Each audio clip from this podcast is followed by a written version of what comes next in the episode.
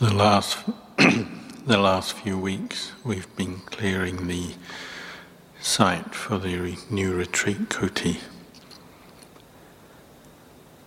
So many people have been commenting on the broken down shack at the front of that site. It was actually the first building of this monastery. Back in the early days, the first year we were here, we had forest, but no buildings or road or electricity or anything like that. so we built a small shack to protect ourselves from the sun and the rain just when we were doing the initial clearing of kuti sites or just visiting the property. And some monks camped there. We had a patimokkha there. Visiting teachers would come and we'd sit there out of the sun or out of the rain. So even though it's just a four-post shack with a tin roof, as simple as you can get, has great significance just historically for the monastery. And it's a reminder how forest monasteries all tend to start in much the same way. You have trees, not much else, and you start maybe just camping out. In the old days, in a grot, nowadays, maybe in a tent. And the monastery starts from there. And it points to the value of living in the forest, the simplicity, the peaceful environment, but also the reflection on truth. Because in the forest, because of the simplicity, your mind tends not to be quite so distracted as it might be in a urban area, city or a village. And you notice things. Maybe this is why the Buddha himself lived in the forest and he encouraged monks to live in the forest. You notice things. You notice the weather and the seasons. you notice the plants, the trees, the wildlife. So as you live in the forest, you, you reflect on things. So like there's this comparison of the cycle of life with samsara. Every day you see these birds, kookaburras or magpies, and many other birds. They're always eating bugs, insects, ants every day, because that's what they eat. But eventually they'll die. The birds die, either they're attacked by something or they die of disease or old age. So occasionally you come across a dead bird in the forest. And what should be happening but the ants are eating the dead bird. And that's been going on for thousands of years, and it'll probably be going on for many more thousands of years. And that's the nature of samsara. You know, we live in the world, we compete with each other for the things of this world. Most of the time, people compete peacefully through the economy and other means. Occasionally it spills over into violent conflict. But we're all competing for the world, our little piece of the world, in one way or another. But we can't really own this world. We have our moment of fame, our moment of wealth, and then eventually we get old and die. And when we die, we can't take anything with us. And literally, our body goes back to the earth, becomes food for creatures, just becomes back part, part of the elements again. So when you live in the forest, you might notice these kind of simple cycles and rhythms of life. it's pointing us to the truth. And that means pointing us back to our own minds, which are able to see the truth and penetrate the truth.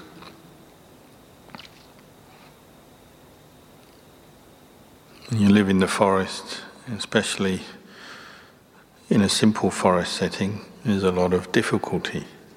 You our kutis, they don't have electricity or toilets. You go to the toilet, you use a pit in the, on the floor of the forest.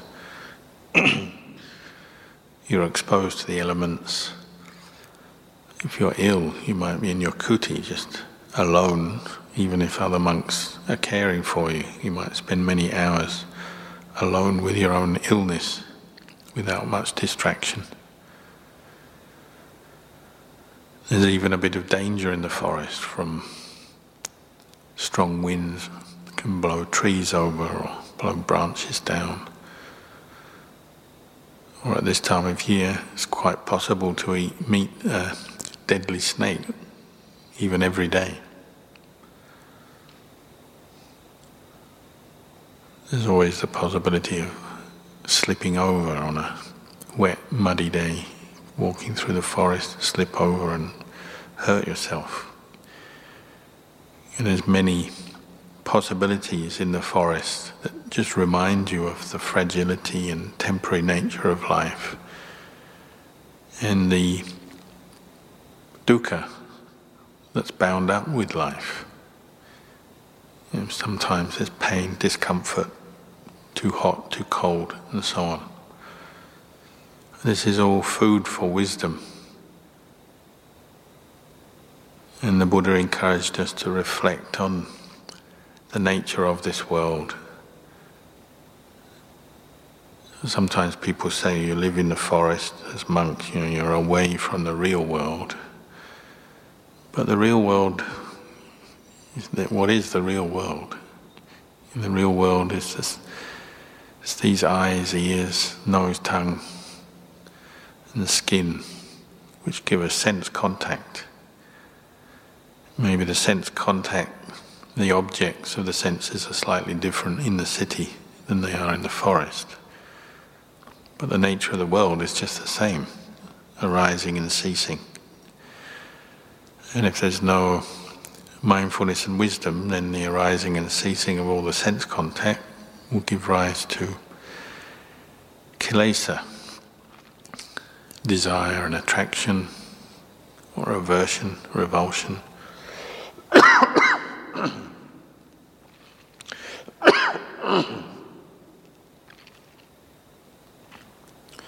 That's the real world wherever we are. It doesn't change the nature of having a human body, being sensitive, with the senses. and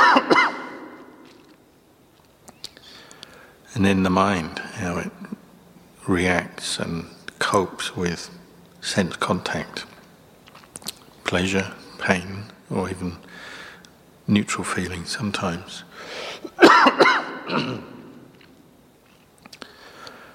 Giving rise to, if we're unmindful, then craving, attachment, becoming, and ultimately more birth, more samsara.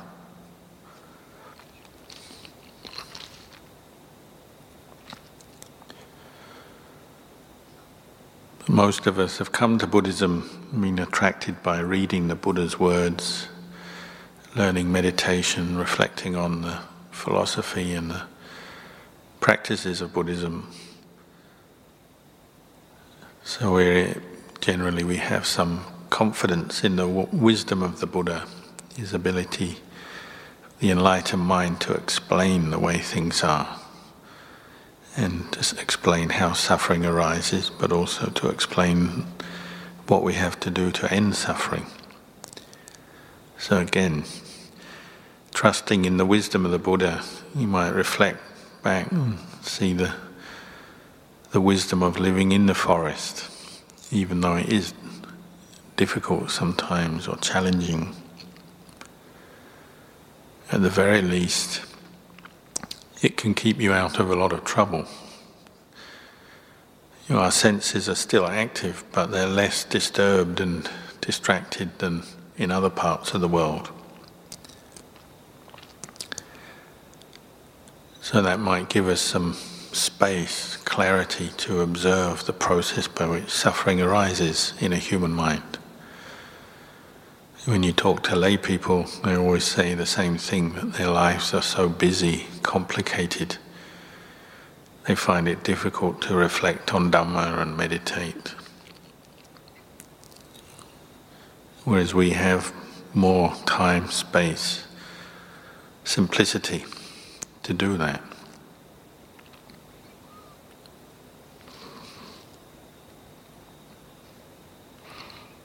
And the simplicity or the ascetic nature of our lifestyle, even though at first it can be a challenge because we're used to the lay life, over time, often it becomes something you appreciate the value of simplicity, the peace and quiet, solitude of the forest, and even just some of the asceticism of our lifestyle. We become used to it, and then you appreciate how it helps in the training of the mind. And you gain maybe some joy reflecting on how living peacefully, simply in the forest, you know, you're not making a lot of negative karma, harming others and you're learning to train the mind and hopefully letting go of some of your mental defilements and attachments. Just reflecting on that can bring up joy.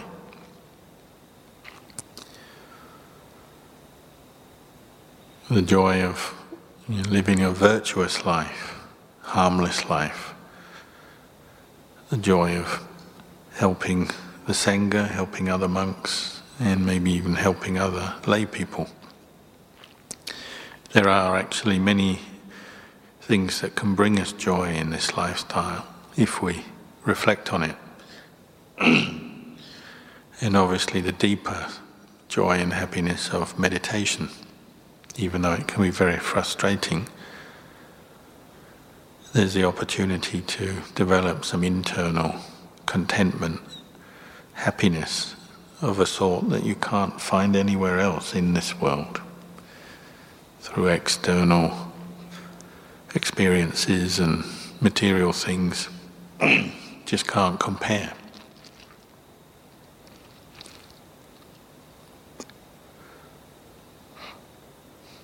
Being forest monks in the tradition of Luang Por Chah, Lumpur Man, obviously we do have a certain amount of asceticism. It's called the Tudonga tradition, which is something that has been around ever since the time of the Buddha, the Tudonga practices. So it's not, nothing new, but in our modern era, we obviously know about Luang Por Man and Chah and how they lived, what they taught, their style of practice. It's something that's still within living memory, and we have teachings and writings and recordings to help us. But the Tudonga tradition isn't always um, that comfortable. You know, at first, it can be challenging practicing, say, on a full moon night, new moon night. We often do nesajik, put forth more effort into our sitting and walking, staying up late or staying up all night. It's one of the Tudonga practices. Only using the three postures, not lying down or eating food in a bowl where it gets all mixed up and you lose some of the tastes that you're maybe familiar with or like. maybe eating one meal a day. Can be quite a challenge if you're tired or walking on wandering, traveling and walking through the forest, through the countryside, or even in the monastery when you're working or just walking a lot of meditation. or practicing the three robe practice where you just use your three main robes, maybe a bathing cloth or something, but don't, or if you're very strict, you just don't have second sabongs or secondary cloth. you learn to patch your robes keep them going. And these are the practices that teachers like Luang Por Chah got used to, but then found very useful for training the mind.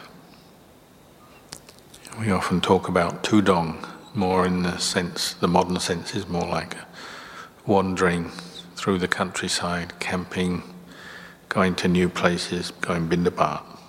And that's certainly a very useful practice, bringing up the uncertainties of life. Even a monastery can become routine and you can become complacent.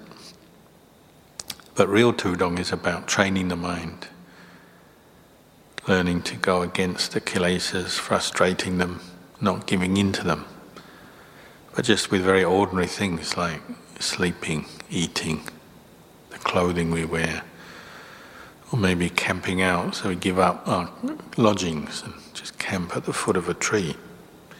It's a way of training the mind to practice renunciation, bring up patience, endurance, resilience, but gaining some inner piti and sukha, the happiness that comes from these practices. Maybe it's only acquired subtly over time, but if we practice them with the right attitude, they can be very liberating. And probably everyone appreciates how sometimes once you get used to some simplicity and asceticism, it makes you feel very independent of your kilesas. You're a little bit tougher, not so bound up with habits and comforts that we're used to. Doesn't mean to say we always use the Tudonga practices, but they're, they're there to be used and they're part of our tradition.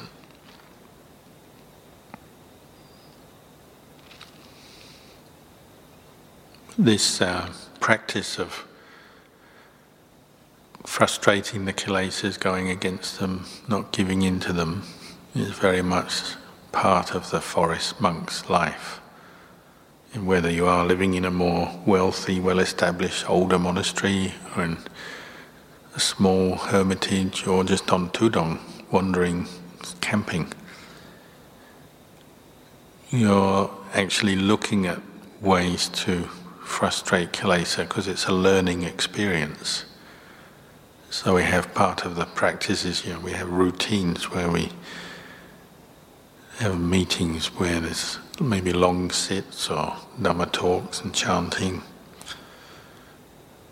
We have different parts of the routine. We have chores, cleaning up, maintaining buildings and so on.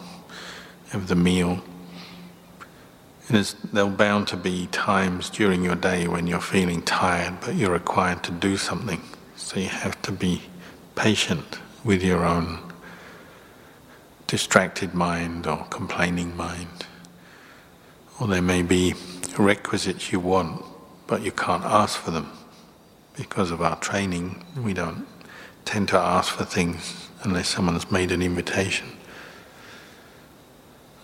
There's plenty of occasions in this life where you're just learning to be patient with different moods, different desires, wanting something you haven't got, trying to wriggle out or get away from some situation or problem that you have got that you don't really want.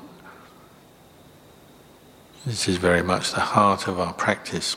So you have to maintain the correct view, right view, and see that this is all part of training the mind. And we use the, you know, the reflection on right effort in the practice. You know, sometimes we do have to pick up our effort when we get complacent and just set aside our desires and push ourselves a bit more. Get up earlier, stay up later, sleep a bit less, eat a bit less, talk a bit less, use fewer requisites. Other times it's maybe appropriate to relax right? when we're ill or when we're very busy or something, well, we maybe keep a keep our practice going, but in, on a slightly more relaxed level. We have to learn how to find the middle way, but there's no fixed middle way. It's what's appropriate according to our mind and the situation. So sometimes it means being tougher on ourselves and taking on ascetic practices or certain practices that we decide are useful for us. Other times we relax them. As the Buddha taught, it's like the three string lute. Sometimes you have to tighten up a bit when you're too flabby, the string is too loose. Sometimes you have to relax a string that's too tight. But within this situation, living in the forest, following the Vinaya, developing mindfulness, and this is these are the kind of reflections that come up over and over again. If we keep the, an attitude of being interested to learn from our own experience and using the techniques and the practices available, it can actually be quite enjoyable in one aspect of piti and sukha that arises in the practice is there's a sense of interest. You're interested to see how your mind reacts and copes and what's going on as you train it. If you keep that interest and that willingness to learn and the curiosity or the investigative state of mind, and even sometimes quite strict practices become interesting. And they're not always completely successful or liberating. Sometimes we realize a certain practice was too tough or just not giving rise to any further mindfulness or wisdom or insight. But still, you learn even from that.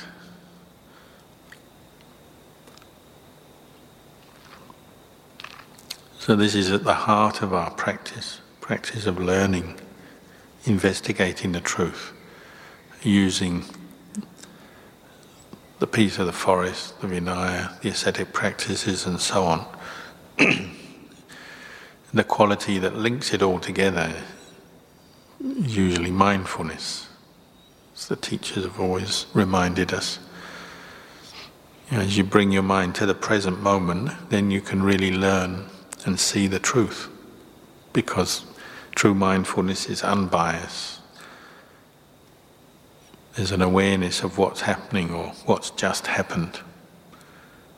The mental state that's arising with mindfulness can be seen as a mental state, an aramana, pleasant or unpleasant, skillful or unskillful, can be seen as a, a mental state that's arising and ultimately passing away again. And for sure, when you practice different Tudonga practices or put forth effort in sitting, walking, meditation, and so on, well, there'll be plenty of mental states coming up for you to contemplate. There's this constant coming back to establishing mindfulness to break through the habit of the wandering mind, the daydreaming, the sleepiness, the different unmindful states we get into. Constantly coming back from that to the present moment, using the breath and Buddho and the posture and the different techniques we have.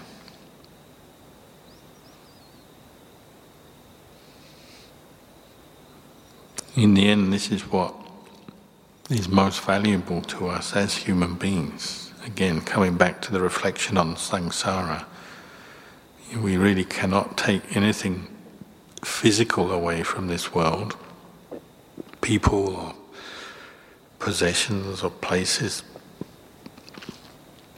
Even our memories tend to fade. It's the qualities that we develop through the practice that are most valuable to us as human beings. Skillful qualities, you know, just the same old things we hear every day you know, the generosity, the compassion, the sila, the mindfulness, the insight. This is what looks after our mind, improves our mind through the training, and ultimately protects the mind from falling into suffering right to the very end of our life.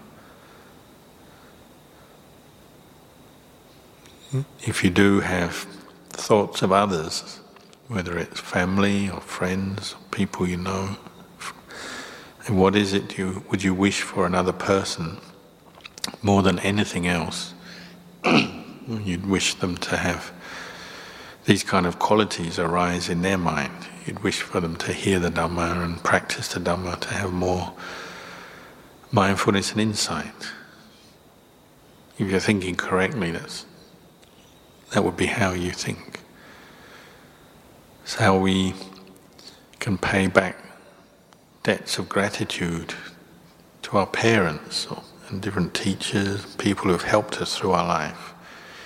If we use this body and mind to practice the Dhamma, further the path of the Dhamma, to gain more insight, then you're actually using the four elements that you got from your parents through birth in the best possible way. And if you want to help them, then you know if you learn some Dhamma and understand your own mind better through the practice, you can even share that back with them. Maybe encourage them to meditate, listen to Dhamma, read Dhamma books, think more deeply about their lives.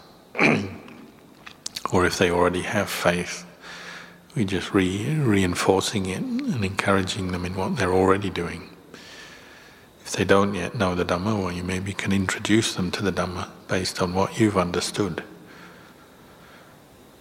And this is how we can really help the people around us.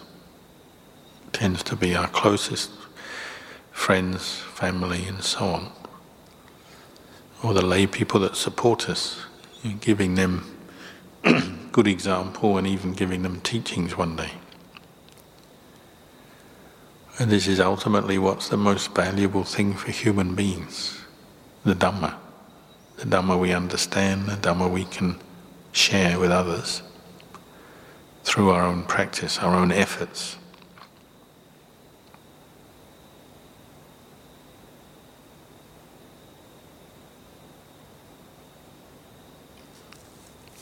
If you look at, say, Luang Por Chah's early life, he was very appreciative of other monks who gave him insights and reflections on the path of practice for enlightenment. Because you know, he started in a study monastery, a village monastery, where he spent most of his time learning the suttas and the texts, teaching them. There wasn't much emphasis on Vinaya training or meditation training. So when he finally got felt he'd done enough of that and, and did go out wandering on Tudong, he was very appreciative of monks he met that passed on knowledge to him and experience, shared their insights with him. You know, if you do give a gift, they always say the gift of Dhamma is the highest. Whether you give, just say a few words to your family or people you know, or you give Dhamma lectures and courses on meditation or whatever, this is something that we can share and give back. But we also appreciate what we've received from other teachers. One of the most famous incidents Luang Por Chah used to recount quite often is the Cambodian monk he met in his first year of Tudong when he went down from Ubon to Lopburi looking for Luang Por Pao, who was a famous meditation master in those days, but had just died. He didn't know he'd died. We got there, but he was still practicing in the monastery and being very energetic. Luang Por Chah used to like to go up on the hilltop in the evening, in the late night, to meditate, sit and walk.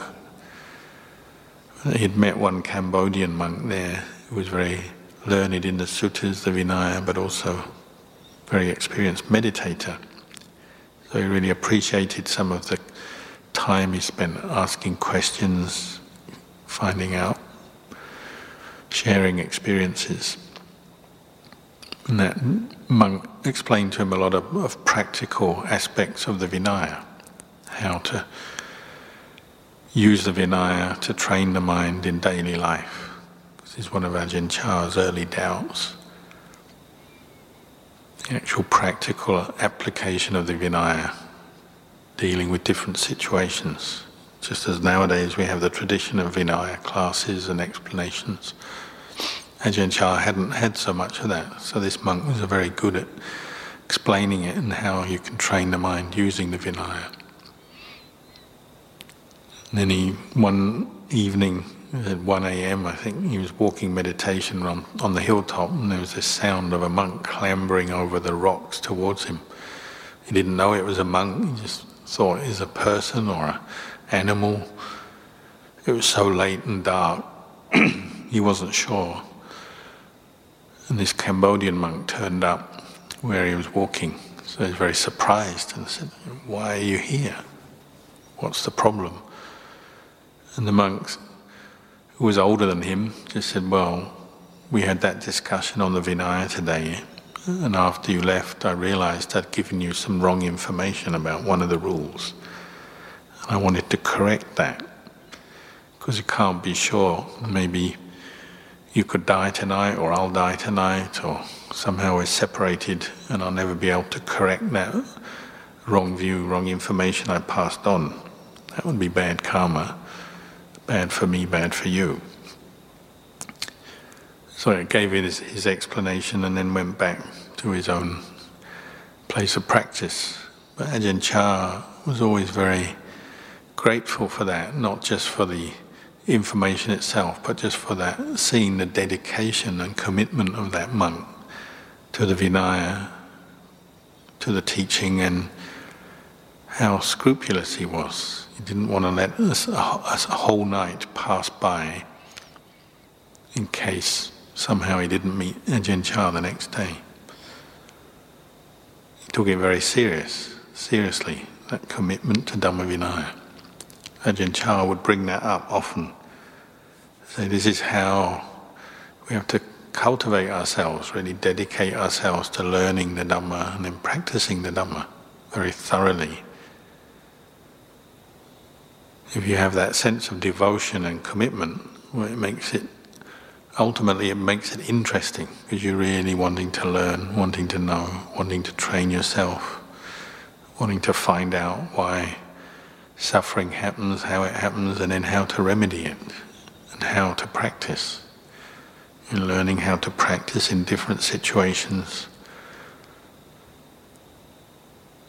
In know, Ajahn Chah's later teaching was that well, once your mind is trained in this way, with mindfulness, with the Vinaya, with wisdom, and learn to investigate the Dhamma on a regular basis till it's kind of normal and natural for the mind to be like that, then everything starts to teach you.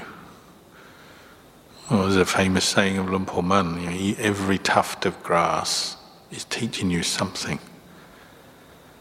Because every time your, your senses are active, you hear, you see, you taste, touch, smell, or just thinking or having different mental states arise, if you're trained in mindfulness and investigating the three characteristics of existence, then everything becomes a teaching.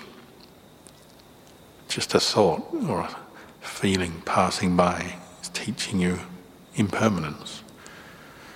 Contemplating the four elements in your own body or buildings or the world around, you're seeing the Dhamma. Know, the slightest little thing can become a teaching when the mind is trained and is looking, investigating the Dhamma.